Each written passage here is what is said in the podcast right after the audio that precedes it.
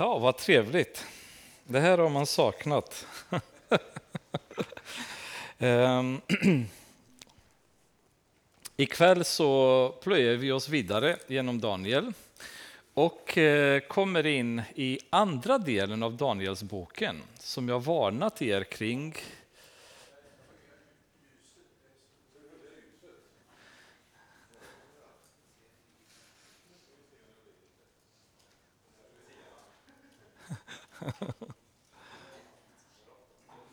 Sådär.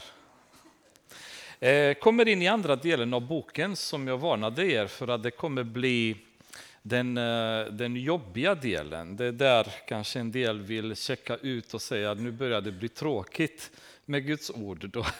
Men jag hoppas inte att ni kommer känna så, för det är definitivt inte. Eh, men vi kommer in i den profetiska delen, det sista kapitlet i Daniel som är skrivet i arameiska. Det vill säga i princip kan man eh, generalisera och säga sista kapitlet som är framförallt ämnat för oss icke-judiska nationerna. Då.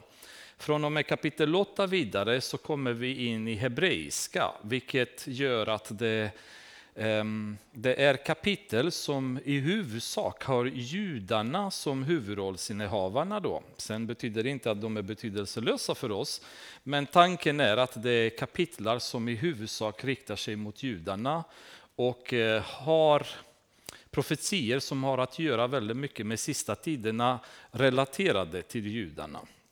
Men vi är fortfarande arameiska, så det är fortfarande ett budskap som vi ska ta till oss. Då. Och eh, vi kan börja läsa eh, i vers 1. I den babyloniska kungen Belsasars första regeringsår hade Daniel en dröm och såg en syn när han låg på sin bädd. Sedan skrev han ner drömmen och meddelade huvudinnehållet av den. Eh, nu går vi lite tillbaka i tiden kronologiskt, då, eh, tillbaka till Belsasar, det vill säga första regeringsår hos Belsasar. Och ni kommer ihåg att Belsasar var kungen under vars regering Babylon föll och intogs av de persiska och mediska arméerna. Så nu går vi tillbaka eh, en bra bit, ungefär 14 år tillbaka från Babylons fall. Då. Eh, och I det här året så hade Daniel en dröm där han såg syner. Ehm, det som jag gillar med Daniel också, det är att han är extremt noggrann. Han hela tiden skriver i andra året, i första året, i tredje året. Och man ser även på detta att han var van vid detta. Han var en statsman. Han höll räkningar, han höll statistik. Så han, han är ju extremt noggrann på det sättet i förhållande till väldigt många andra profeter i Bibeln. Men då är det frågan, varför är det så? Är det så för att han var statsman? Det kan finnas en anledning. Eller är det så att Gud vill att i det här fallet så anges allting väldigt exakt? Jag och Kevin vi kollade på en, eh, ett bibelstudium på Youtube för några dagar sedan som var väldigt fascinerande. Men, men tanken i det var att ingenting som finns i Guds ord är slumpmässigt placerat där. Allting finns det en anledning till att det har skrivits som det har skrivits. Om ibland så läser vi att eh, under eh, kung eh, Jehojakim och så vidare har detta hänt. Medan andra gånger så läser vi i tredje året, i fjärde månaden av kung Jehojakim har det här hänt. Och man kan tycka bara att det är en slumpmässig text, att den här gången valde författaren att skriva tiden, en annan gång så gör man inte det. Så är det inte. När man, ju mer man studerar Guds ord, desto mer inser man hur otroligt noggrant allting är placerat. Och varför vissa saker sägs och varför vissa saker inte sägs. Och Det är väldigt, väldigt viktigt att ha det här i åtanke, för det ger oss en respekt för Bibeln. Vi kommer inte nonchalera när Gud säger mitt ord är samma igår, idag och imorgon. Är inte det här någonting som vi har börjat nonchalera? Vi tycker inte att det är samma idag som det var igår, eller hur? Det, var inte, det är inte samma idag som på Kristi tiden. Vi blir inte botade idag som vi blev då. Det mirakel sker inte på samma sätt, så kanske är det så att Gud agerar inte riktigt på samma sätt. Men faktum är att om det står i Bibeln, när Guds ord är sam, samma igår, idag och imorgon, så är det precis så det är. Så det faktum att vi tappar respekten för Bibeln gör också att vår tro blir svagare och svagare. Och vi blir mer och mer förvirrade för vi vet till slut inte ens vad vi tror på. Hur ska vår tro agera i förhållande till Guds kärlek och vad ska vi egentligen tro på utav det som står i Bibeln och så vidare. Det blir väldigt konstigt. Istället så är det mycket bättre att vi har den här inställningen. Det som står här är sant. Och allting som är skrivet här, det är med en mening eh, är det bara upp till oss nu att hitta den meningen. Som de kristna i Berea, när Paulus predikade så gick de hem och så började de gräva i Bibeln och så leta reda på huruvida det Paulus sa stämde eller inte. En hunger över att få hitta meningen i Guds ord. Och det drev dem till tillväxt. Så att det är väldigt viktigt att vi har det här i åtanke och vi kommer se i nionde, tionde kapitlet varför den här statistiken och exaktheten är så viktig. Då. Men i det här fallet så eh, det blir lite annorlunda än tidigare. I de första kapitlen som vi läste, då hade Nebukadnessar eh, drömmar och syner. Den här gången är det tvärtom. Nu är det Daniel som har dem.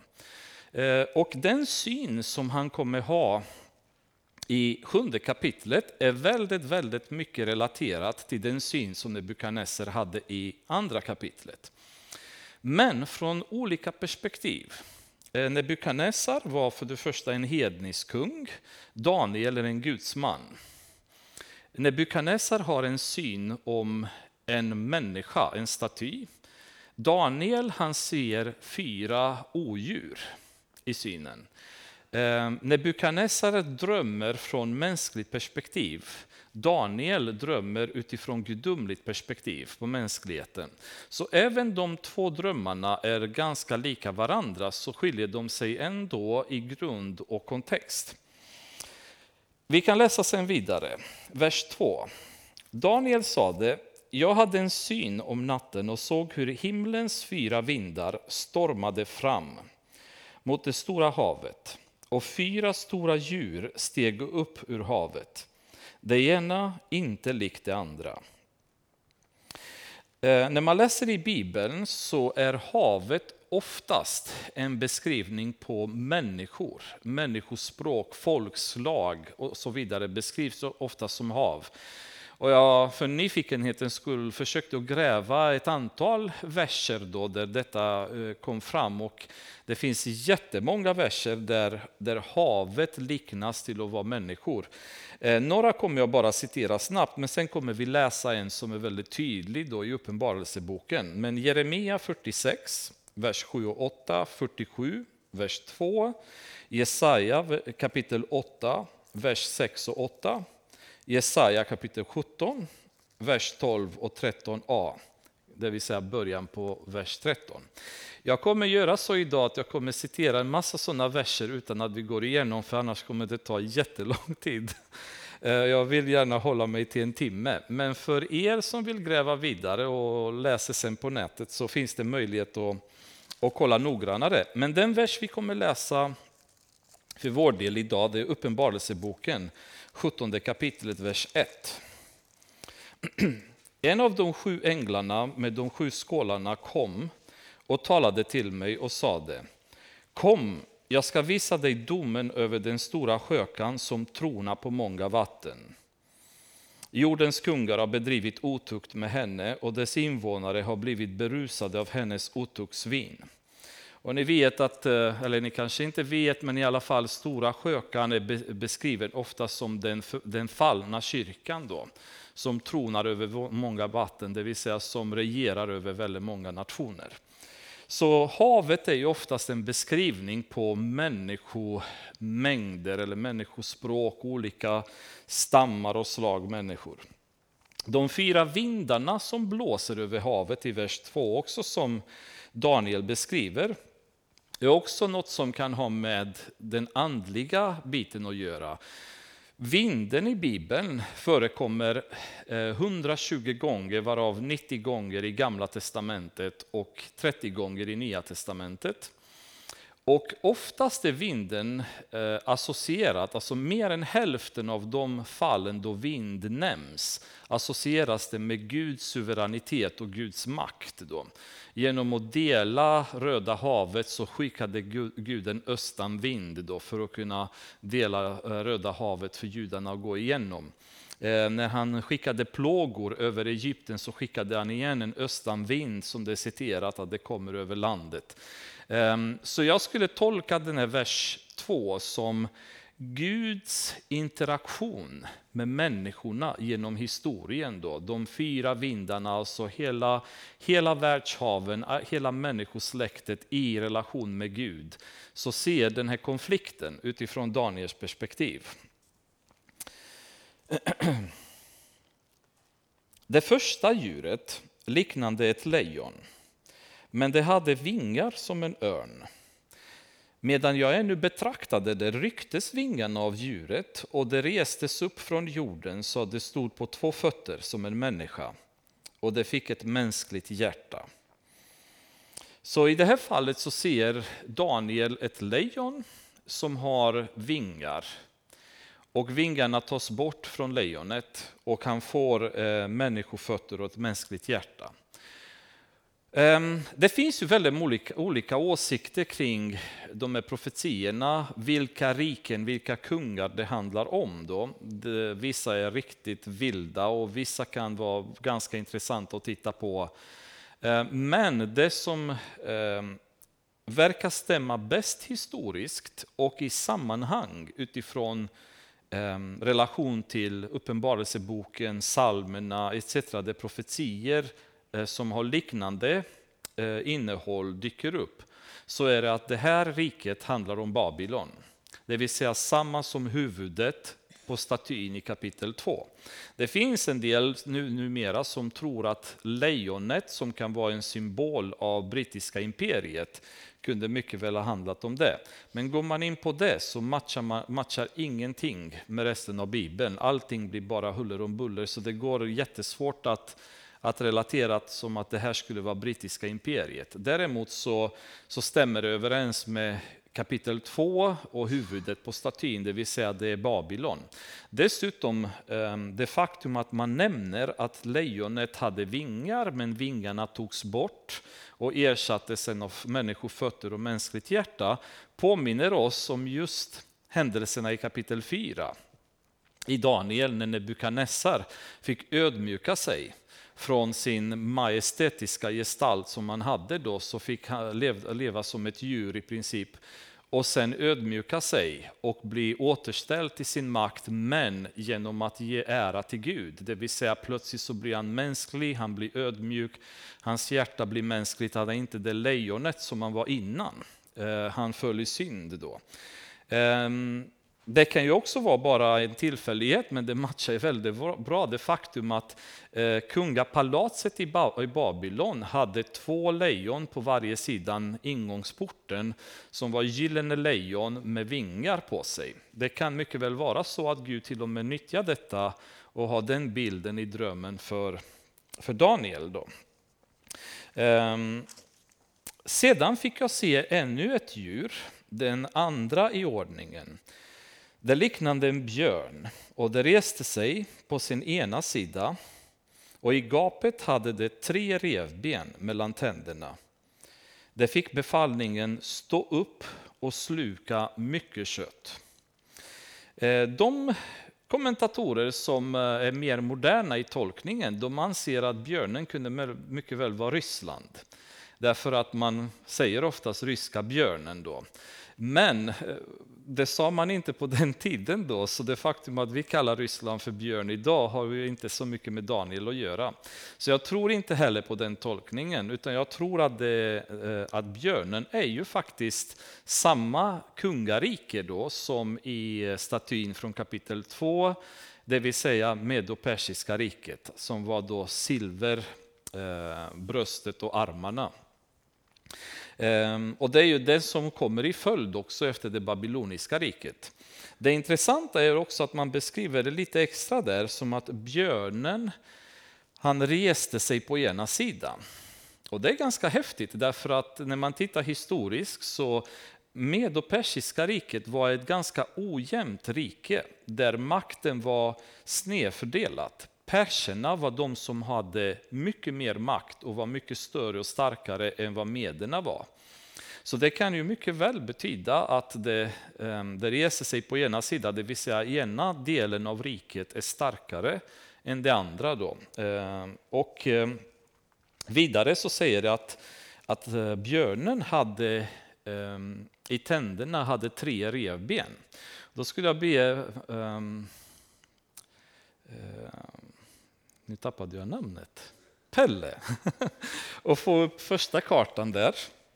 Ehm, när Medo-Persiska riket eh, kom till makten då, så för att komma till den här dimensionen där de var, så fick de i princip sluka tre andra eh, imperier, eller väldigt stora riken då, och kom till den här nivån. Och det första som de tog över, det var Egypten. Hela den här biten. Egypten på den tiden hade sträckte sig nästan bort till Syrien här. Så hela den här biten fick de besegra. Sen fick de besegra Lydia och det var hela det här området, i princip Armenien bortåt eh, ja, Grekland, eh, Bulgarien, delar av Rumänien till och med. Och sen Babyloniska riket då, som låg ju här i princip, den delen. Och mederna och perserna de kom lite mer från det hållet. Då. Så det kan vara de tre revbenen som symboliseras eh, i munnen på björnen. Då, att det är de tre, tre riken helt enkelt som de lyckades besegra. Ehm, de får också i, eh, eller björnen ska man säga, får i befallning här. Det fick i befallningen stå upp och sluka mycket kött. Vilket kan mycket väl symbolisera att riket fortsätter att växa genom att ta, ta över andra nationer. Vilket också stämmer väldigt bra historiskt för att medopersiska riket varade väldigt länge. Det varade i 200 år. Ehm, tid under vilken de fortsatte och, och förde krig, då, inte mot stora imperier, men små nationer hit och dit som de hela tiden annekterade till sitt imperium. Så det kan ju stämma mycket väl ehm, bildmässigt då med vad det står i Daniel. Beskrivningen också är av en björn. Och jämför man björnen med lejonet så är inte samma majestät i björnen.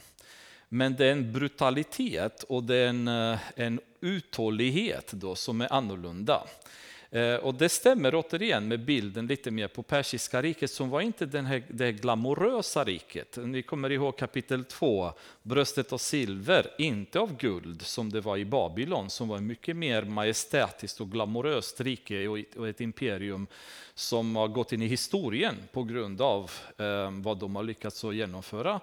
Eh, Medo-persiska riket var inget glamoröst på det sättet, men det var en, en, en malmaskin helt enkelt. De fortsatte i 200 år och, och besegrade länder efter länder och fick dem att, att bli en del av, av imperiet. Så det är ju väldigt mycket som tyder på att um, det är ju precis det riket det handlar om i, i vers 5. Därefter, vers 6, fick jag se ett annat djur som liknade en leopard.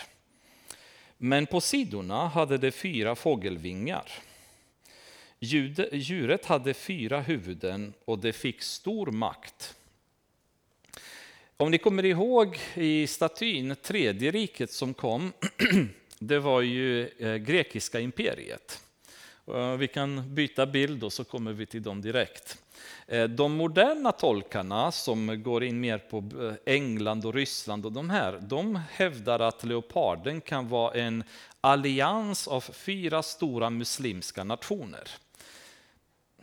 Återigen, jag tycker inte det är lätt att hitta belägg för att det skulle vara så. Ehm, hur man än vrider och vänder på det så verkar det inte riktigt matcha med historiska sammanhanget från Bibeln. Däremot så tittar man på profetian som matchade klockrent med grekiska imperiet. Dels alltså ordning, följningsordningen då och sen beskrivningen. Den här gången så är det varken ett lejon eller en björn, så varken majestätiskt eller brutal men däremot så är den väldigt snabb. Det kommer en leopard. Dessutom har leoparden fyra vingar, vilket gör det ännu snabbare. Då. Och tittar man historiskt så är grekiska imperiet det är ju historiens eh, häftigaste imperium när det gäller den hastighet med vilket de lyckades expandera. Så om man tänker eh, när Alexander den store kom till makten, han var 20 år gammal. Och då var Grekland eh, deras, om man, det, var, det var inte ens ett imperium utan det var ett land. Och då, då gällde det ungefär det här området. En liten del av Makedonien, Grekland och Trakien här borta. Ungefär var det vad de hade när han kom till makten. Han var 20 år när han blev kung. Han var 33 år när han dog. På 13 år så var det detta han åstadkom. Ganska häftigt. Och I sammanhang så kan ni tänka er att Hallandsåstunneln tog 21 år att bygga. Så det, det ger er ett perspektiv i vilken hastighet vi jobbar med idag jämfört med vad Alexander den store hade då. Och det var inga mekaniserade fordon och det var liksom inte flygplan och inte båtar med motorer och så vidare. Så det är helt otroligt att på 13 år så lyckades han från det här lilla området expandera till det här. En leopard med fågelvingar, en hastighet som är otroligt eh, snabb då. Ehm, och det, det passar väldigt bra med det sätt som de förde krig, också grekerna. Han, är ju, han har gått i historien genom hans strategier och hur smidigt han placerade sina trupper och förde striderna så att med så lite förluster som möjligt inta så mycket territorium som möjligt. Så en riktig strateg när det gäller krig och därav hastigheten med vilken han eh, rörde sig. Leoparden beskrivs dock ha fyra huvuden också och i Bibeln så är det oftast huvuden ehm, en tolkning av ledare, eller en bild av ledare, kungar, statsmän och så vidare. Och eh, det är också något som stämmer riktigt, riktigt bra faktiskt med grekiska imperiet. Därför att ehm, efter Alexander den store dog så blev det en period av mer eller mindre kaos i riket därför att det fanns ingen given ledare som kunde ta över riket efter honom. Vilket ledde till att riket delades till slut mellan hans fyra stora generaler. Då. Och då var det Ptolemaios, han tog Egypten, Palestina, så att säga det här området. Sen var det och Arabien, han tog eh, den här lilla delen här borta då. Sen var det Seleukos, ehm, han tog det mesta. Så han tog hela, hela det här området och etablerade vad man kallade sen för Seleukidiska imperiet. Vilket man har läst, i alla fall vi har läst väldigt mycket om i skolan. De var ju rätt så stora eh, också. Sen har vi Kassandros som har tagit Grekland, och liten del av Makedonien här. Och sen Lysimakos som tog Trakien och Bithynien som man kallar norra delen av Turkiet. Då bortåt Armenien däråt. Så de fyra generalerna eh, delade Grekland mellan sig själva. Då. De lyckades helt enkelt inte välja en kung. Det var för jobbigt och de kunde inte komma överens. Interna strider och så vidare. Så till slut så kom de överens om att eh, de, de delar på imperiet och tar varsin bit. Och det kan ju stämma också med de fyra huvuden som leoparden har i Daniels dröm. Då. Vers 7. Sedan fick jag i min syn om natten se ett fjärde djur. Mycket förskräckligt, fruktansvärt och starkt. Det hade stora tänder av järn. Det uppslukade och krossade och det som blev kvar trampade det under fötterna. Det var olikt alla de tidigare djuren och hade tio horn. Men medan jag såg på hornen fick jag se hur ett annat horn sköt upp mellan dem. Ett litet horn som stötte bort tre av de förra hornen. Det hornet hade ögon som liknade människoögon och en mun som talade skrytsamt. Nu börjar det bli lite, lite mer komplicerat. Eh, nu blir bilden betydligt större och det börjar bli rörigare. Då. Men om vi försöker att strukturera oss, om ni kommer ihåg i kapitel 2, att efter grekiska imperiet, det vill säga efter um, höfterna av mässing, då, så kom sen benen av järn och längst ner tårna blandade av järn och lera, vilket vi tolkade som att det var romarriket. Romarriket dessutom beskrivet i två etapper, den ursprungliga delen av romarriket och sen den framtida delen av den återuppstådda romarriket. Och eh, det här är ju definitivt tolkningen i det här fallet. Eh, det stämmer väldigt bra överens igen. Alltså det kommer, det här fjärde odjuret, det är inte lik de andra. Eh, innan vi går vidare så skulle jag vilja läsa i princip samma sak eh, från Uppenbarelseboken, 13 kapitlet.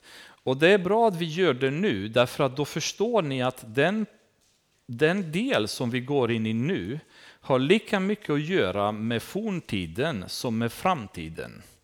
Eftersom om Johannes skriver om det i Uppenbarelseboken många hundratals år efter Daniel och profeterade som framtid, då vet ni att det är ju det som gäller. Eh, eftersom det finns ibland tveksamheter kring huruvida det är samma rike eller det är något annat, men det är uppenbart att det är samma fast i två olika faser. Ehm, trettonde kapitlet Uppenbarelseboken, vers 1. Och jag såg ett vilddjur stiga upp, stiga upp ur havet. Intressant att det är exakt sam, nästan samma vision Johannes har som Daniel hade. Det hade tio horn och sju huvuden och på sina horn tio kronor och på sina huvuden hädiska namn. Vilddjuret som jag såg liknande en leopard Intressant, eller hur? Och det hade fötter som en björn och ett gap som ett lejon. Alltså, är inte det fantastiskt? Hundratals år efter Daniel så har Johannes exakt i princip samma vision. Och det är därför Eh, beskrivs det här djuret som bland annat en anledning annorlunda än de andra. Det här djuret är en kombination av alla de andra tre djuren och plus lite till.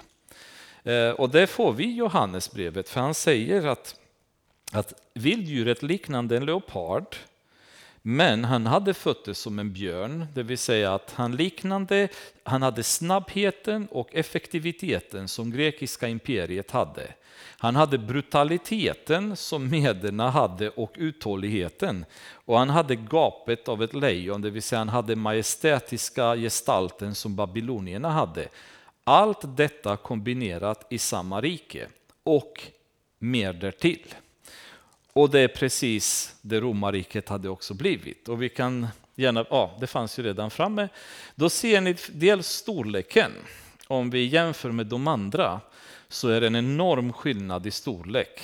Alltså i princip hela Europa, hela Nordafrika um, tillhör romarriket plus en del av, uh, av Asien plus en del av nuvarande ryska republikerna.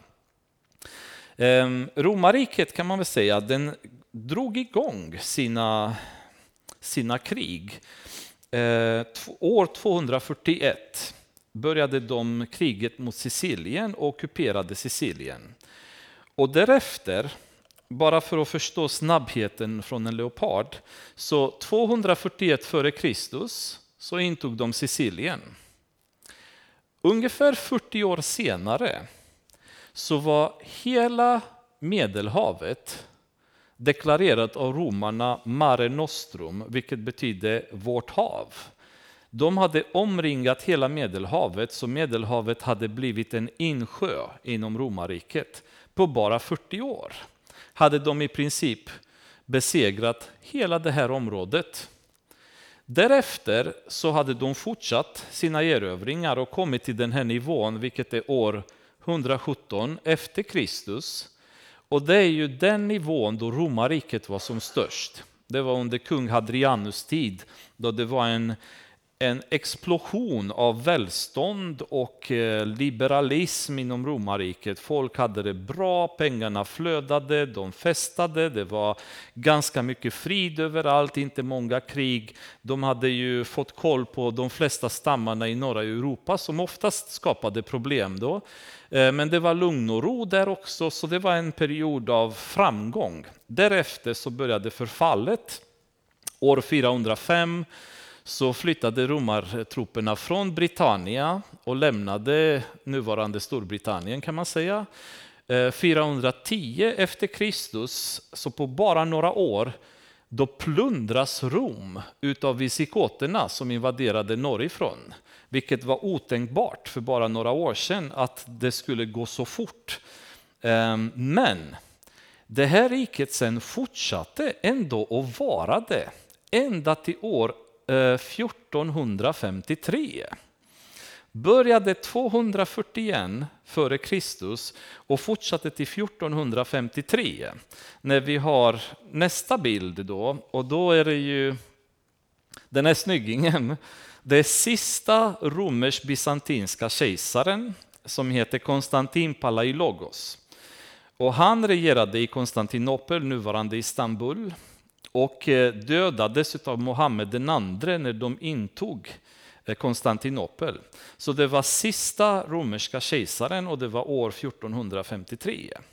Ni förstår den här uthålligheten som björnen hade. Alltså det var inte bara hundra år de var vid makten, utan de var vid makten i nästan 2000 år, varade romarriket. Dessutom så vet vi därefter, om vi kan hoppa till sista bilden, att romarriket eh, har aldrig riktigt besegrats av något annat rike, som vi sa i kapitel 2, utan de hade bara eh, desmembrerats i olika eh, små riken och olika länder, men alla styrda utav samma gamla romerska system.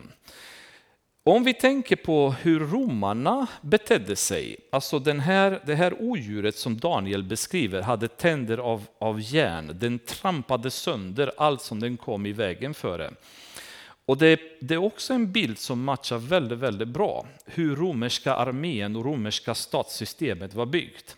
Romerska arméerna de, de nöjde sig inte bara med att besegra ett område, och få dem att underkasta sig. Till exempel som mongolerna gjorde. Genghis khan han brukade säga antingen så kommer ni eh, eh del av vårt rike eller så plundrar jag er stad.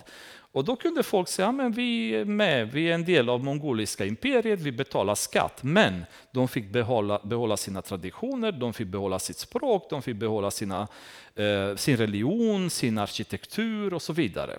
Så funkade det inte med romarna. När romarna intog ett område förändrade de allt, det vill säga de trampade sönder allt som hade med den kulturen, den religionen eller de traditionerna att göra och instaurerade romerska lagar, romersk infrastruktur, romersk arkitektur, romerskt språk, romersk religion. Punkt slut. Så det, det, här, det här odjuret som tuggar sönder och trampar sönder allt, det är precis det sättet som romarna eh, körde. Allting fick bli romerskt. Du fick inte ha din egen religion längre, du fick inte ha ditt eget språk längre, du fick inte ha dina egna lagar längre, utan allting fick bli romerskt.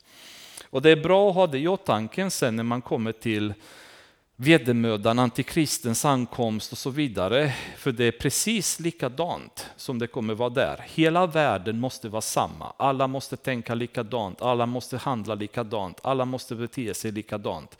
Och det är ju det här odjurets beteende som följer sen i andra delen av den återuppstådda romarriket. Men tittar vi på den här kartan, då kan vi se att egentligen den här delen av världen då, som var forna romarriket, egentligen den del av världen som regerade hela världen.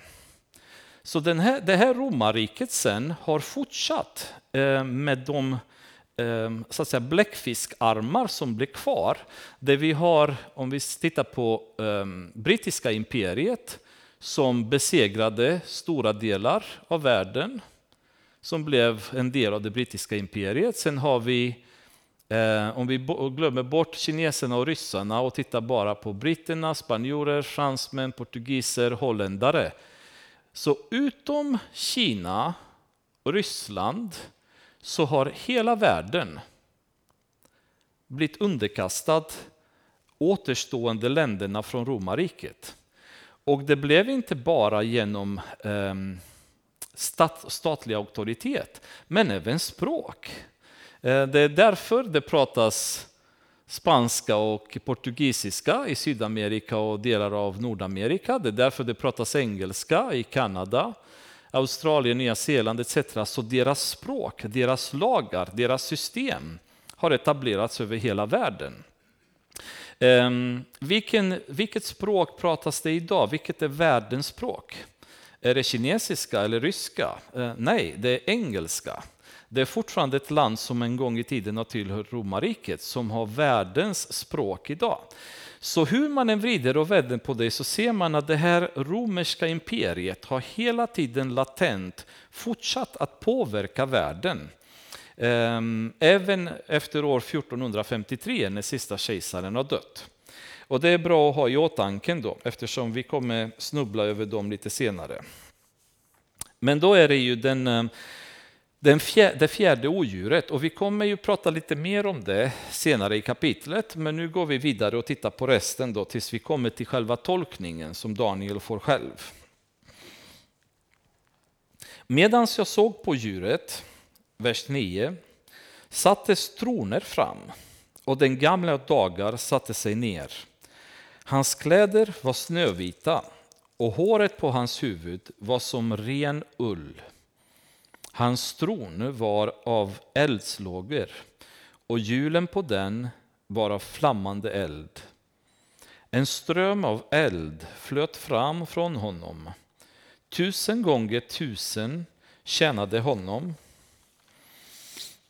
och tiotusen gånger tiotusen stod inför honom. Han satte sig ner för att döma och böcker öppnades.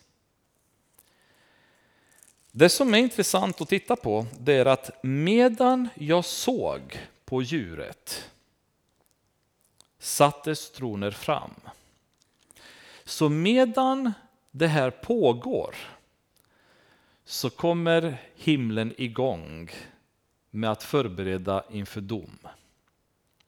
Och Det är så fantastiskt att se det här, för när man sitter och lever livet utifrån ett mänskligt perspektiv så ser man bara de här händelserna. Vi tittar på tv nu och vi ser krig hit och osämja dit och eh, problem där och explosioner där och så vidare. Vi ser det som händer på jorden.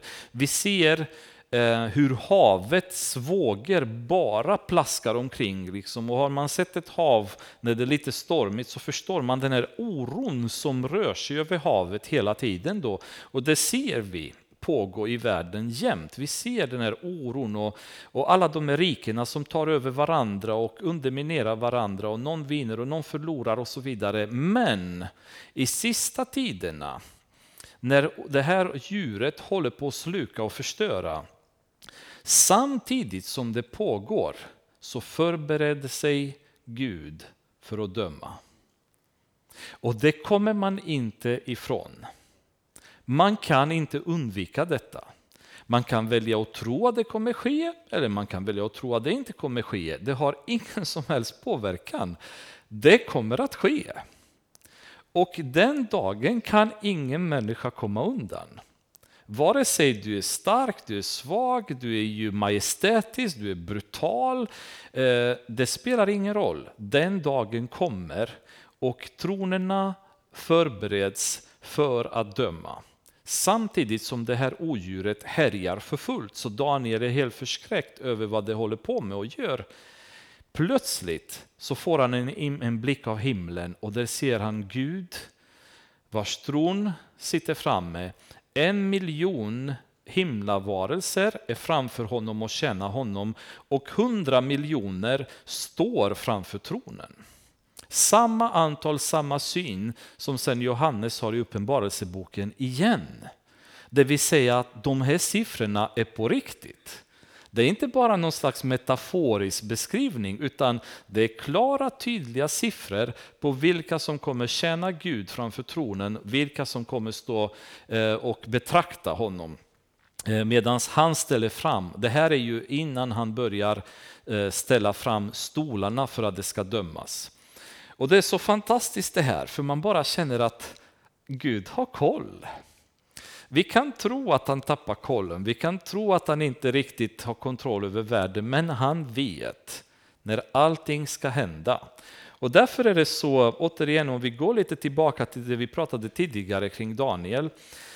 Eh, Patrik hade det som, eh, som bönämne i morse, din vilja ske. Alltså det är så extremt viktigt att vi har den delen i vårt böneliv. Din vilja ske. För vi har egentligen ingen aning vad Guds plan är, men det är så viktigt att vi är en del av den planen. Att vi inte springer åt fel håll. Att vi inte fokuserar på fel saker. Att vi inte håller på och gör grejer när vi inte ska göra det. Att vi är inblandade i arbeten som vi inte ska vara inblandade i. Utan att hans vilja får ske. För vi har ingen koll. Om vi pratar på alla, om alla beslut som, som vi ska ta i livet, allt ifrån vilka jobb vi ska ha, vem vi ska gifta oss med, vad vi ska välja för skola, vad vi ska välja för eh, delar av, av vårt liv, projekt i tillvaron. Må din vilja ske. Vi måste göra rätt, vi måste välja rätt. För allting kommer ske enligt Guds plan. Det enda vi kan göra är att vara en del av det eller vara inte en del av den planen. Men det kommer ske. Det finns ingen, ingen ehm, möjlighet att komma undan. Så samtidigt som djuret håller på och härjar så förbereder sig domedagen. Den dag då Jesus kommer att komma och dela fåren från geterna. Så alltså inte sista domedagen då hela världen kommer dömas. Utan det är domedagen alltså som man kallar för Jesu Kristi stols eh, domedag innan tusenåriga riket. När man ser vilka som ska gå in i riket från vedermödan och vilka som inte ska gå in i riket. Så det är inte sista domedagen det pratas om utan det är första när Jesus själv kommer att döma. Sen kommer det finnas sista och slutgiltiga domedagen när Gud själv kommer döma. Och ni kommer se i vers 13 att det är precis det det handlar om. Men Daniel kan ändå inte, inte sluta att titta på det djuret, så han säger, sedan fortsatte jag se, för de skrytsamma ords skull som hornet talade, alltså en riktig uppkäftig Eh, Eh, ett uppkäftigt djur. Då. Så det, flera gånger så nämns det här att han pratar skrytsamma ord, han pratar stora ord. Och Daniel kan bara inte släppa det. Han är bara, hur i hela friden förmodligen tänker han, vad håller det på med? Jag kunde inte eh, sluta se för, för de skrytsamma ordskull som hornet talade. Medan jag såg blev djuret dödat och kroppen förstördes och kastades i den brinnande elden. De övriga djuren miste också sin makt. Deras livstid var bestämd till tid och stund. I min syn om natten såg jag och se en som liknande en människoson kom med himlens skyar och han närmade sig den gamle av dagar och fördes fram inför honom. Åt honom gavs makt och ära och rike och alla folk och stammar och språk måste känna honom. Hans välde är ett evigt välde som inte ska ta slut och hans rike skall inte förstöras. Det är nu Jesus trädde fram. Stolarna har lagts fram, Gud är på tronen, hela himlen står och väntar och då kommer Jesus på molnen. På samma sätt som i Uppenbarelseboken, Johannes beskriver honom exakt på samma sätt att han kommer på molnen. Återigen, upp, när Gud upprepar saker i Bibeln en, två, tre, fyra, fem gånger, det finns en anledning till det. Så det är väldigt viktigt att vi har den här att han kommer att komma på molnen. Vad detta symboliserar, om det är hans makt, om det är hans auktoritet, det vet jag inte. Men det är alltid intressant när Gud vill att vissa saker ska stå om och om och om, och om igen om i Bibeln. Då. Ehm, men det är, det är lite intressant att vi stannar lite kring det här. När jorden skapades, det, vi kan läsa så blir det ännu bättre kanske. Eh, första Moseboken, första kapitlet, vers 26. Slipper jag använda mina egna ord till det.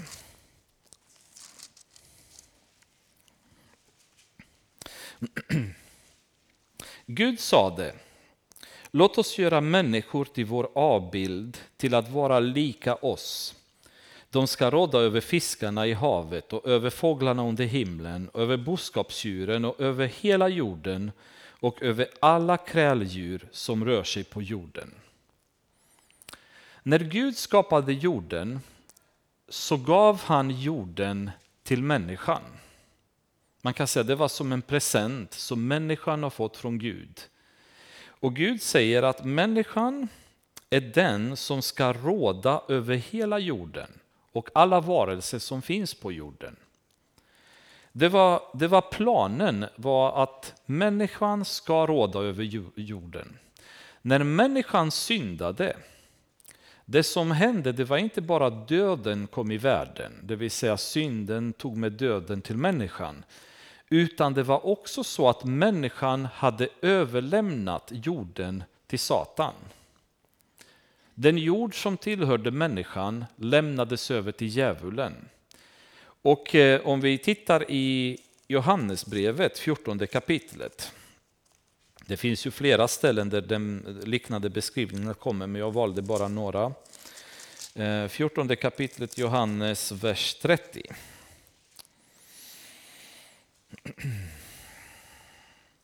Det är inte mycket mer jag kommer att säga er, ty denna världens furste kommer. Mot mig förmår han ingenting. Det är Jesus som pratar med lärjungarna och han kallar Satan för denna världens furste. Eh, läser vi i 12 kapitel Johannes, eh, vers 31 och 33, så står det så här. Nu går en dom över världen, nu skall denna världens furste kastas ut. Och när jag blivit upphöjd från jorden ska jag dra alla till mig. Återigen Jesus som kallar djävulen för världens furste. Ehm, det mest intressanta kanske är om vi tittar i Lukas evangeliet. Eh, fjärde kapitlet och sen vers 5 och 6. Eller 5 till 8 kanske kan vi läsa till och med. Det är en eh, väldigt känd, känd eh, del där Jesus hade varit i fasta, han var ute i öknen och djävulen kommer till honom för att fresta honom. Och vers 5 så står det, då förde djävulen honom högt upp och visade honom för ett ögonblick alla riken i världen och sade, dessa rikens hela makt och härlighet vill jag ge dig, ty åt mig har den överlämnats och jag ger den åt vem jag vill. Därför ska det vara ditt om du tillber mig. Jesus svarade, det står skrivet, Herren din Gud ska du tillbe och endast honom ska du tjäna. Här berättar djävulen tydligt för Jesus, den här världen har getts till mig. Och jag är faktiskt beredd att släppa allt bara du tillber mig. Och Jesus ifrågasätter inte påståendet på något sätt, utan han bara säger att jag ska inte tillbe dig, utan man ska bara tillbe Gud. Så det som har hänt är att världen har blivit en del av djävulen. Det är han som regerar över, över världen och det är han som styr världen som världens furste. Vilket i parentes man kan också säga att det blir lite märkligt när folk hela tiden anklagar Gud för att inte vara snäll nog på grund av att problem finns i världen. Att små barn dör, att det är krig, att folk svälter. Hur kan Gud tillåta något sånt här? Ja, men världen tillhör ju Satan. Vi har ju överlämnat det till honom och det enda vi får göra det är sona för att vi har gjort det. Vi hade inte behövt leva så. Vi hade inte behövt ha det så. Men eftersom det är han som styr, då är det allt det här en del av vårt liv idag. Då är det hunger och det är törst och det är trötthet och det är irritation och det är krig och det är alla problem som finns i världen är ett resultat av att vi har gett den här underbara jorden till Satan som gör allt han kan för att förstöra det. Antingen genom människor eller direkt. Och det, finns, det är ganska intressant när man tittar närmare på hur hans position nyttjas. Och tittar man i jobb till exempel, när Gud frågar djävulen var har du varit någonstans? Och då sa han jag har varit fram och tillbaka över hela jorden, liksom inspekterar sina domäner. Och då frågar Gud honom, har du sett min, eh, min tjänare jobb? Då så började det hela. Alltså han är ju extremt aktiv att förvalta jorden Eh, för förstörelse, att göra allt han kan för att förstöra jorden och förstöra människorna. När Jesus kom tillbaka genom att dö på korset, eh, och djävulen visste ju det, det är därför i Lukas sa han, du får världen. Du behöver inte dö på korset, du har kommit för att få världen, jag ger den till dig. Bara du tillber mig. Så det var en, ett sista försök att liksom Ehm, få Jesus att synda och säga att du får det du har kommit för att få, världen. Och det är det Jesus ville få genom att dö på korset, att kunna öppna dörren till att världen ska bli tillbaka köpt utav honom för Gud. Och vers 13 och ehm, vers 14 här, det är precis det det handlar om. Jesus kommer i himlen och han förs ju fram till Guds tron. Och han är den som säger, hans, han får all makt nu att ta över världen. Det här återigen har i åtanke, det händer i sista tiden av den återuppstådda romarriket. Och vi kommer se lite senare ungefär vilken tid det är, men vi kan säga att det blir slutet på vedermödan. Eh, de sista tre och ett halvt åren håller på att ta slut och då kommer Jesus och är på väg tillbaka. Då. Ehm, och det är tanken för att kunna ta över jorden, instaurera det tusenåriga riket då, där han ska regera och med de heliga som troligen i den, den bemärkelsen kommer vara judarna framförallt som kommer in från vedermödan in i tusenåriga riket. Men det är ju precis det, han kommer nu för att återta makten över jorden. Och den, den, så att säga, den varelse han tar ifrån, det sista odjuret, alltså sista återuppstådda delen av det romerska riket. Eh, och det är ju väldigt svårt att se liksom exakt hur man kan tolka det. För um, som jag pratade med Patrik i morse, egentligen en, en, en profetia eh, vet man om det är rätt tolkat när det har uppfyllts.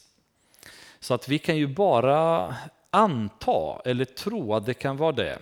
Men allting tyder på att det är eh, eh, det, Europeiska unionen som kommer vara den återuppstådda delen av romerska riket. Det skulle förvåna mig om det inte är, med tanke på hur ogudaktig hela organisationen är. Eh, men vi vet ju inte. Vissa fortfarande hävdar att det kommer vara katolska kyrkan. Ehm, personligen tror jag att kyrkan kommer inte vara inblandad. Kyrkan har ingen makt längre. Däremot kommer den fallna kyrkan vara den som är skökan i Uppenbarelseboken då, som, och den falske profeten som kommer få antikristen att, att träda fram och, och, och, få väldigt mycket tillbedjan. Så jag tror att kyrkan, alltså den fallna kyrkan, kommer ha en huvudroll. Men jag tror det här pratar vi om politiska eh, och statsliknande organisationer, vilket varken katolska kyrkan eller ortodoxa kyrkan och så vidare är. Utan det är två olika delar. Så jag tror väldigt starkt personligen att det är ju eh, Europeiska unionen i någon form som kommer vara huvudrollsinnehavaren och det ställe därifrån antikristen, det vill säga det här lilla hornet, kommer att komma fram. Men vi kommer till tolkningen om en stund så tar lite mer tid med honom då. Vers 15. Då kände jag Daniel att min ande blev orolig i mig och den syn jag hade haft skrämde mig. Jag gick fram till en av dem som stod där och bad honom om en tillförlitlig förklaring på allt detta och han gav mig denna uttydning. Det är också intressant att det är exakt samma sak Johannes gör i Uppenbarelseboken. Han går också till någon av de äldste där och frågar om tolkning. Och Daniel, först när jag läste det här så tänkte jag att ja, då har Daniel fått en tolkning av en ängel, för att det är så det brukar vara. Men sen märkte jag att han skriver inte ängel, utan jag gick fram till en av dem som stod där. Jag undrar om det är exakt samma, om det är fortfarande de äldste som han går och ber om tolkning, fast han inte nämnde det så. Men jag tycker det är så häftigt och fascinerande och samtidigt så tillförlitligt när vi ser att två gånger med så extremt stort mellanrum beskrivs detta på i princip samma sätt. Liksom. Och han bad om en tillförlitlig förklaring av detta. Och då får han uttydningen. De fyra stora, och det är alltid jättebra när vi får uttydningen i Bibeln, för då slipper vi eh, gissa på vad det är. Då får vi bra mycket med hjälp. Eh, de fyra stora djuren betyder att fyra kungar ska uppstå på jorden. Men den högstes heliga ska ta emot riket och behålla det för evig tid ja i evigheters evighet. Ganska kort förklaring. Men Daniel han, han är inte nöjd, han vill, han vill få reda på mer. Och det är tur för oss då, för annars hade inte vi förstått så mycket. Ehm, därefter vill jag ha en tillförlitlig förklaring till det fjärde djuret som var olikt alla de andra. Det som var så förskräckligt och som hade tänder av järn och klor av koppar och som uppslukade och krossade och sedan trampade det som återstod under fötterna. Likaså vill jag ha en förklaring till de tio hornen på dess huvud och till det nya hornet som, skröt, som sköt upp senare och för vilket tre av tre andra horn föll av och som hade ögon som, och en mun som talade skrytsamt och såg större ut än de övriga. Det hornet hade jag också sett föra krig mot de heliga och besegra dem, till dess att den gamla av dagar kom och domen föll till förmån för den högstes heliga och tiden var inne då de heliga fick ta riket i besittning. Då svarade han, det fjärde djuret betyder att ett fjärde rike ska uppstå på jorden ett som är olikt alla de andra rikena. Redan här så, så stannar jag och det är ju precis det som gör det sista riket så olikt. Den tid, bland annat, den, den behåller makten och det faktum att det finns ju en, en följetong av det riket i de sista tiderna. För att förstå lite bättre hur Daniel såg saker från Gamla Testamentet, så om ni tänker er ehm, när ni är ute någonstans i naturen och tittar mot en bergskedja och ser massa bergstoppar. Från den plats där ni är och så tittar ni här borta så ser ni bergstopp efter bergstopp efter bergstopp efter bergstopp.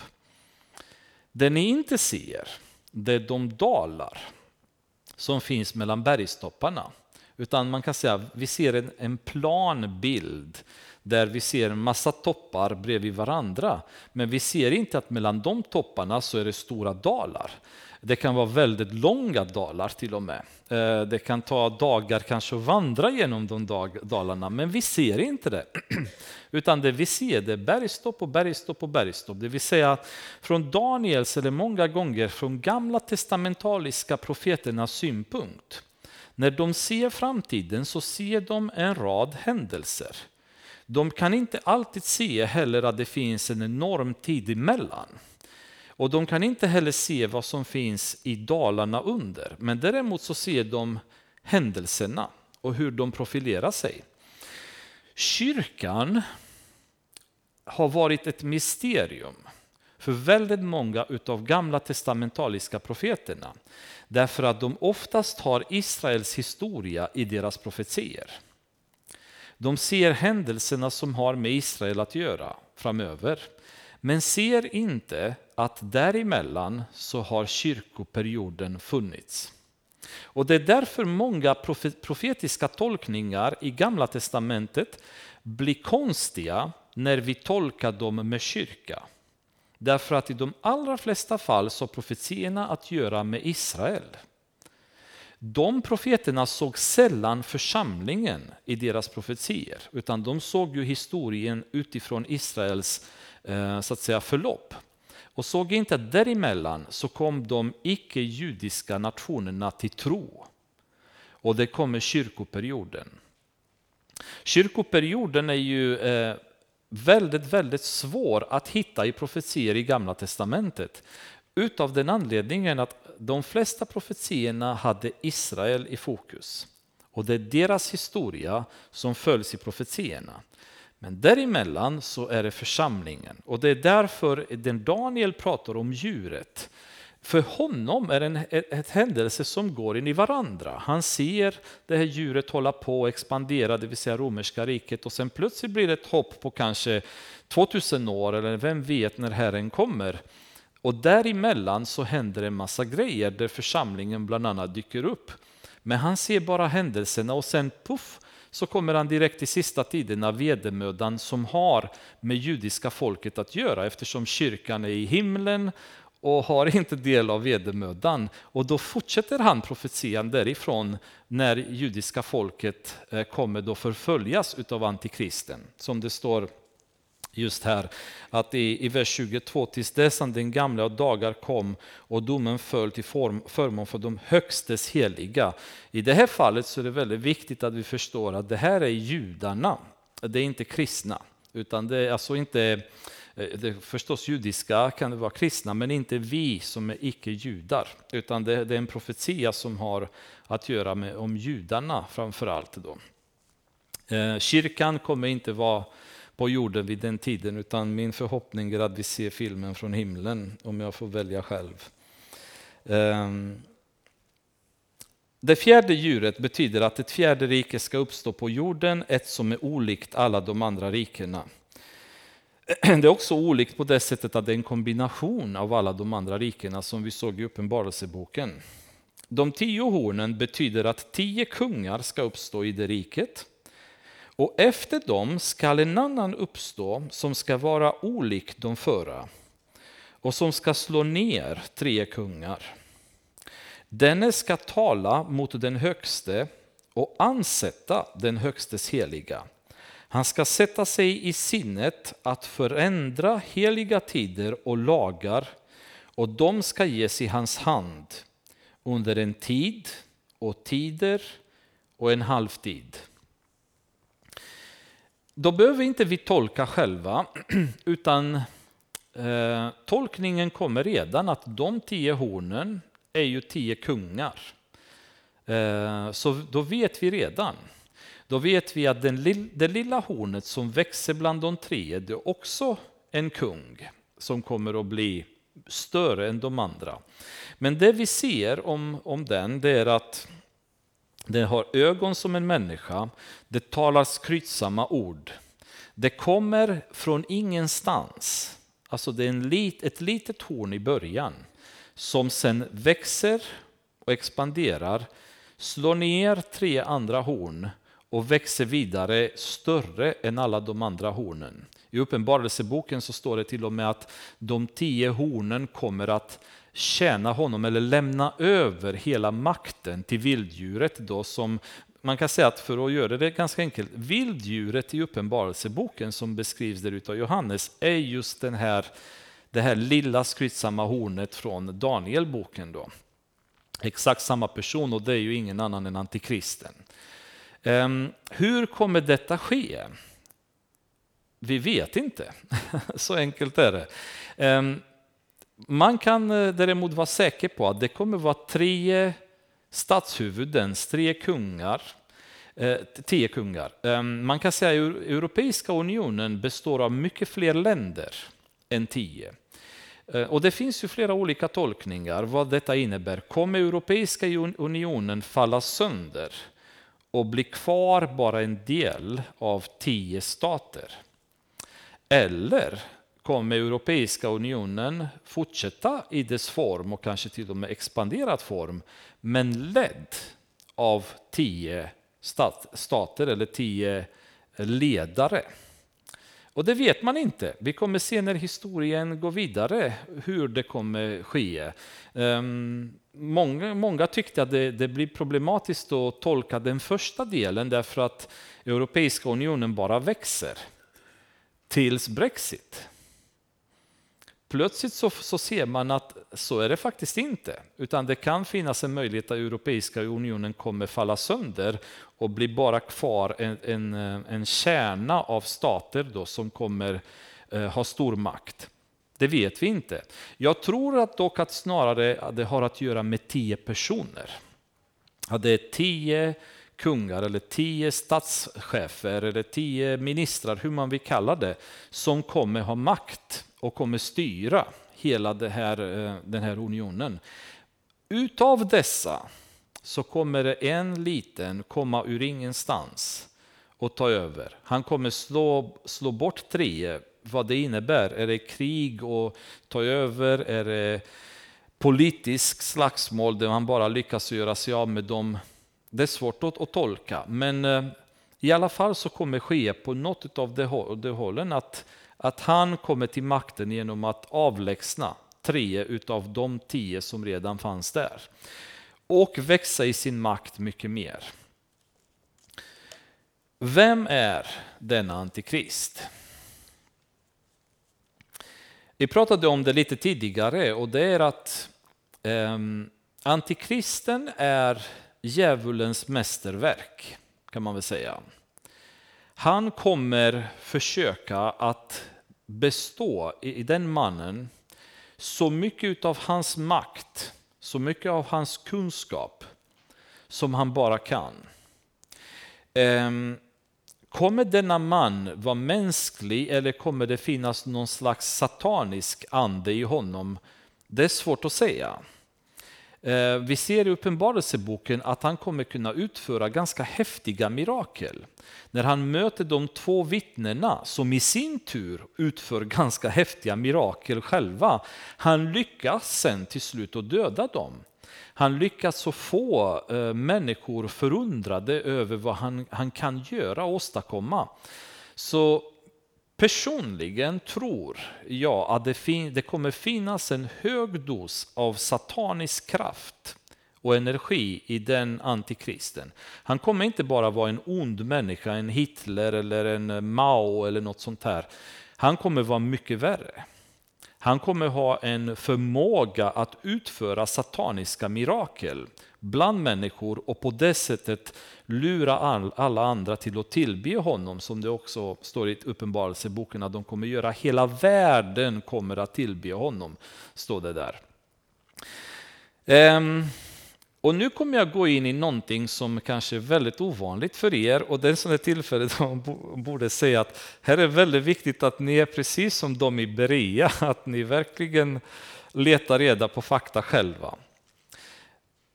Men det är en tanke som eh, jag har grundat kring ganska länge och letat väldigt mycket material och läst. Ehm, och jag kan inte påstå att jag är helt säker på en sån tolkning, men det, det börjar kännas mer och mer realistiskt. Ni har hört talas om UFO. Ehm, och oftast när vi pratar om UFO så tänker vi galningar. Eh, folk som, som har sett en satellit och ser det ett UFO och så vidare. Ehm, och det är ju för de allra flesta, i de allra flesta fallen är inget annat än galningar eller publicitetstörstiga personer eller vad som helst. Vi har kunder ibland som ringer vår butik för att de vill köpa teleskop för att titta efter UFO. Då. Och man vet inte, ska man sälja en sån till dem eller ska man tala om att det inte funkar? Jag vet inte, men, eh, men det finns ju förstås det segmentet. Dock så finns det ett, ett antal observationer i världen av fenomen och händelser um, oberoende av varandra, sedda utav personer som inte har någon som helst kontakt med varandra, som har sett fenomen som är fullständigt oförklarliga uh, ur vetenskapliga, på vetenskapliga sätt och mänskligt sätt. Då. Um, inte minst som typ fenomen där en himla kropp rör sig i en enorm hastighet och sen gör en, en 90 graders sväng utan att sakta ner till exempel. Och mycket sånt som har setts. Um, och jag har aldrig tänkt mig på något annat än att det var någon som eh, inte fattar eller något som har sett konstigt. När man tittar i första Moseboken så pratas det om Guds söner som har kommit ner på jorden och gjorde vad? Parade sig med eh, kvinnorna på jorden därför att de var så vackra. Och som resultat av detta så skapades eh, jättarna som den beskrivs i, i Moseboken. Och bland annat är en anledning till att Gud så, så mycket ville förstöra jorden genom Noafloden för att rensa det här som hade kommit i, i jorden genom en blandning av himlavarelser och kvinnor på jorden. Det är ett segment som vi sällan pratar om och förmodligen inte många av oss förstår. Men det finns där, svart på vitt. Det står Guds söner såg att äh, människokvinnorna äh, var vackra, kom ner och parade sig och skapade jättarna. Ganska intressant. Vilket tyder på att det finns en potentiell och möjlig satanisk inblandning mellan demoner och människor. Personligen tror jag inte en sekund på att de ufo som potentiellt är seriösa observationer är några utomjordingar från en annan galax eller från en annan planet eller vad som helst men tror mer och mer bestämt att det är manifestationer av demoniska krafter som likväl Guds änglar i bibliska tiderna försökte att interagera med människorna. De mötte Abraham, de pratade med olika personer i gamla testamentet, Josua, Daniel etc. Mötte änglar, det vill säga den goda andliga världen fick kontakt med vår värld och hade ett budskap från Gud. Likväl är jag säker på att Satan gör allt han kan för att interagera med vår fysiska värld genom demonisk påverkan. Jag tror att det är experiment han för. Och det, är ju, det här får ni ta med väldigt, väldigt stora frågetecken. Ehm, det finns personer som har tydligt eh, bevittnat om hur de har kidnappats tagits in till en rymd, ett rymdskepp. Och där var en väldigt vacker kvinna som hade sexuella relationer med dem och lämnats bort därefter. Och alla de här människorna betraktades som galningar förut.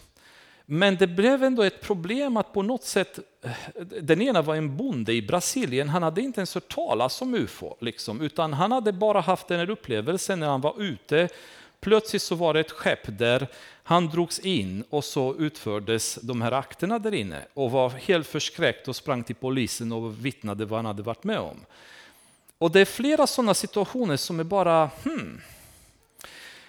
Och det finns ett stort antal eh, nuvarande bibelkommentatorer som är av den åsikten att det Satan experimenterar just nu det är möjligheten att skapa en motsvarande variant av Messias, men i antikristen. Vi vet att Jesus han föddes eh, bara genom jungfru Maria, inte med en vanlig mänsklig sexuell relation.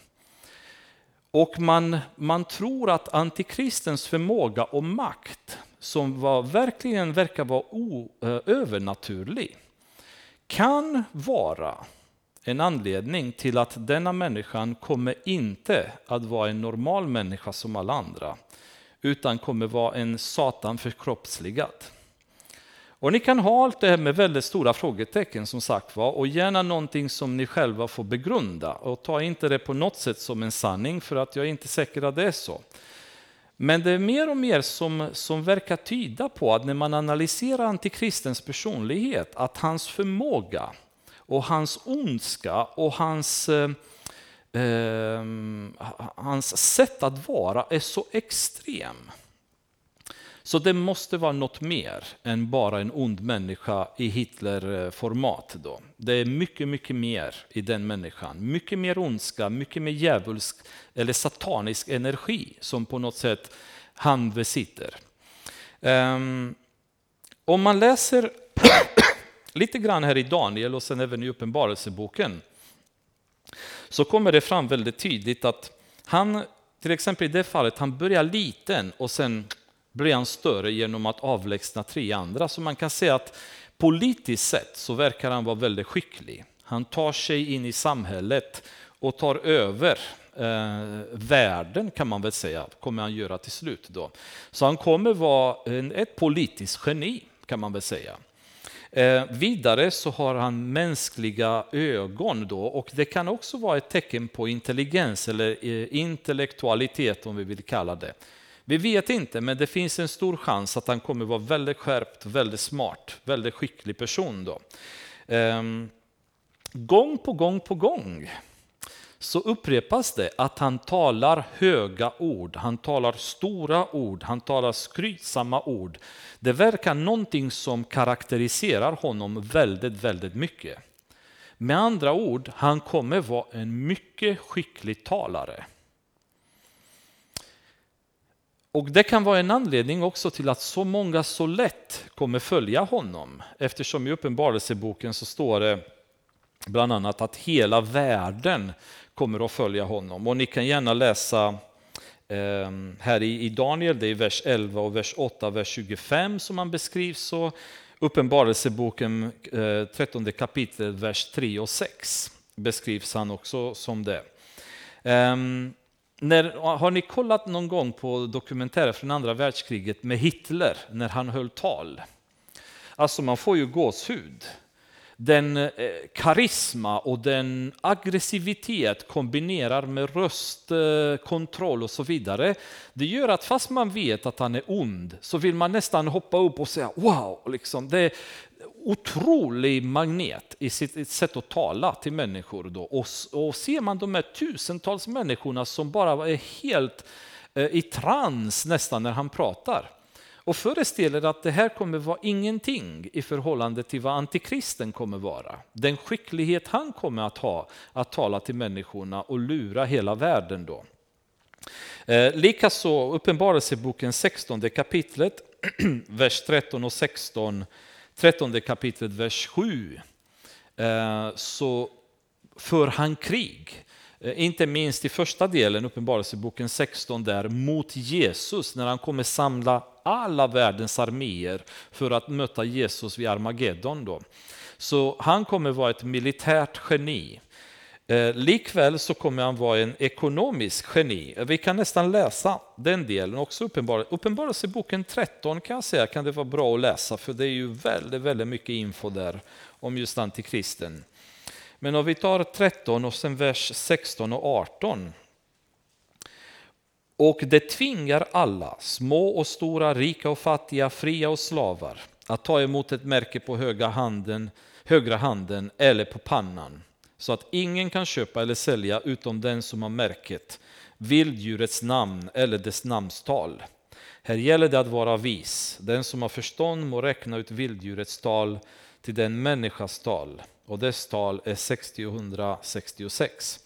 Så han kommer lösa kan man säga alla världens ekonomiska problem genom en smidig lösning, handla smidigt, agera smidigt kommersiellt Eh, och likaså så kommer han vara en, ett religiöst geni. Eh, återigen, hela världen kommer tillbe honom. Han kommer kunna ha möjlighet att göra mirakel etc.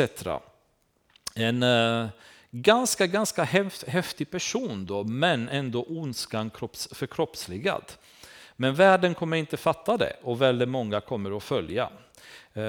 Och det är ju det är ganska tydligt beskrivet. Sen eh, de här bitarna i Uppenbarelseboken, det får vi ta när vi kommer dit då med, med pannan och högra handen och sånt där. Eller Patrik kanske tar det någon gång. Jag har tjatat på honom om Uppenbarelseboken så det kommer säkert. um, men vi kan läsa vidare i Daniel så vi inte spenderar för mycket tid kring antikristen och blir på dåligt humör. kan läsa igen vers 25. Denne ska tala mot den högste och ansätta den högstes heliga.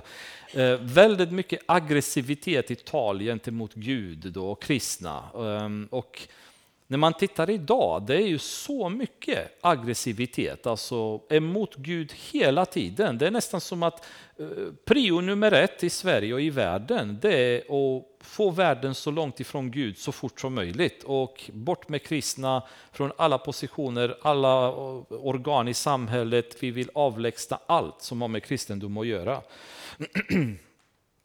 Han ska sätta sig i sinnet att förändra heliga tider och lagar och de ska ges i hans hand under en tid och tider och en halvtid.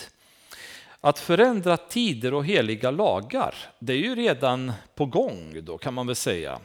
Eh, det heter inte längre före Kristus och efter Kristus som det heter förr. Utan nu heter det före vår tid och efter vår tid. Bara sådana små, små saker som man går in och ändrar bara för att allt det här ska, ska avlägsna kristna bilden som vi har i vårt samhälle. Till min förskräckelse så såg jag nu att efter valet i USA den ena av kongressledamöterna vägrade ha sin hand på Bibeln när hon svors in i sin funktion, utan hon hade sin hand på Koranen. Medan den andra som var lesbisk, hon eh, vägrade ha sin hand på Bibeln, utan hon ville bara ha handen på amerikanska konstitutionen. I, I USA, som ändå kristendomens bastion har det varit länge, även där så håller allting på att kollapsa. I Europeiska unionens konstitution så var det en strid som har pågått länge där länder som Polen, Rumänien, Ungern bland annat har kämpat för att få med i konstitutionen en eh, någon benämning eller referens kring Europas kristna arv. Men de vägrade. Sånt här ska det inte finnas i odjurets konstitution. Det ska bort. Allting ska rensas bort. Ingen, ingen, ingenting ska skrivas om Gud eller om kristendomen får jag inte tala om avlägsnandet av biblar från samhället och avlägsnandet av aktiviteter i kyrkor, avlägsnandet av bön i skolan etc. etc, etc. Allting går åt det hållet. Men när han kommer så kommer han vara ännu mer aggressiv i hopp om att han kommer kunna ändra tiderna. Han kommer kunna stoppa Jesu ankomst. För det är det hela Armageddon-kriget handlar om. Alltså, man kan tänka hur dum är djävulen när han vet att han ändå förlorar och så håller han ändå på. Men vet ni varför? Det är inte bara därför att han vill förstöra så många människor som möjligt. Därför att han är lögnens fader, säger Jesus. Hela hans personlighet är lögn. Och han lever så djupt i den här lögnen så han tror att han har fortfarande en chans att besegra Gud. Hela hans existens är riktad kring att, att ta bort Gud och ersätta Gud med sig själv. Det är därför han reste sig, det är därför han lyckades övertala en tredjedel av änglarna att göra uppror mot Gud. Man tänkte, hur kan du ens tänka på det? Jo, men är man lögnens fader så ljuger man till och med till sig själv. Och han, han tror fortfarande att det kommer finnas en chans att mobilisera världen, att få alla de här människorna att strida mot Jesus. Bara de har hans övernaturliga krafter. Och så ser man där, troner ställs fram. Och man bara känner vad, vad dumma människorna är. Som har noll koll på hur Gud agerar som plötsligt så tror man att man är stark. Man lyssnar på djävulens lögner, man lyssnar på hans uppmaning. Ät den här frukten så kommer du bli som Gud. Gör så här, börja plugga, forska, bli stor vetenskapsman och så kommer du bli som Gud. Du behöver inte Gud när du är så kunnig. Du behöver inte Gud när du är så utvecklad som samhälle. Ni har så gott om pengar. Ni har allt ni behöver och ni har byggt det här själva. Och ni kan bygga mycket mer. Nu kan vi bygga människor med nuvarande teknologi. Vi behöver inte Gud. Nu kan lesbiska få barn själva, nu kan homosexuella få barn själva. Vi behöver inte Gud längre. Vi har provrör, vi har eh, nanoteknik, vi har så mycket som vi kan leka Gud med. Vi behöver inte ha Gud längre, talar djävulen in i våra öron ständigt och många kristna till och med lyssnar på det. Det är en lögn. Det är lögnens fader som talar till oss och talar till världen. Och han tror att han kommer besegra Gud, men det går inte. Jesus kommer på molnen och domedagen kommer. Och det står väldigt tydligt sen vidare om vi läser. Men de skall hållas och hans välde skall tas ifrån honom och han ska fördärvas och förgöras i grund. Men riket, makten och väldet över alla, i riken, alla riken under himlen skall ges åt det folk som är den högstes heliga. Hans rike är ett evigt rike och alla välden skall tjäna och lyda det. Här slutar drömmen.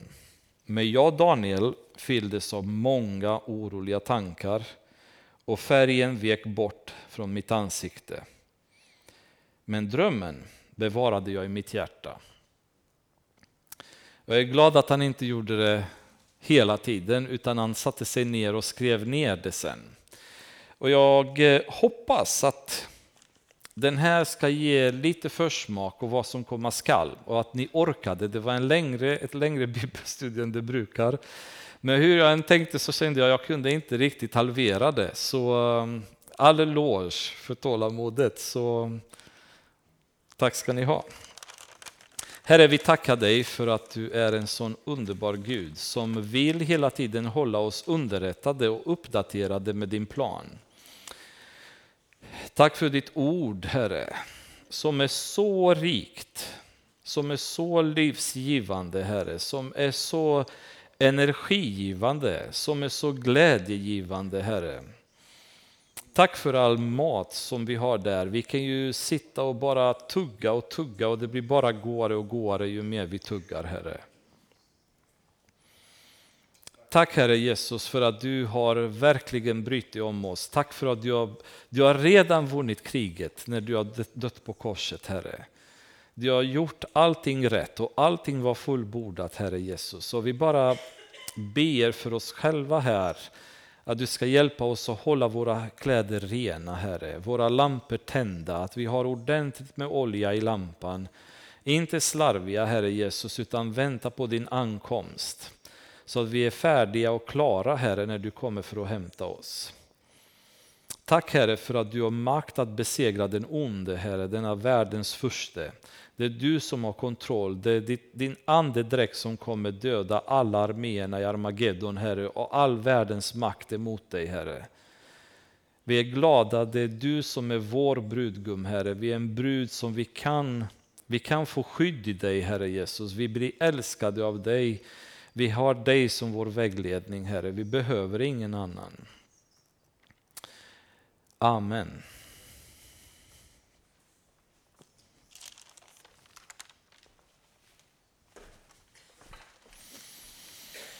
Tack ska ni ha.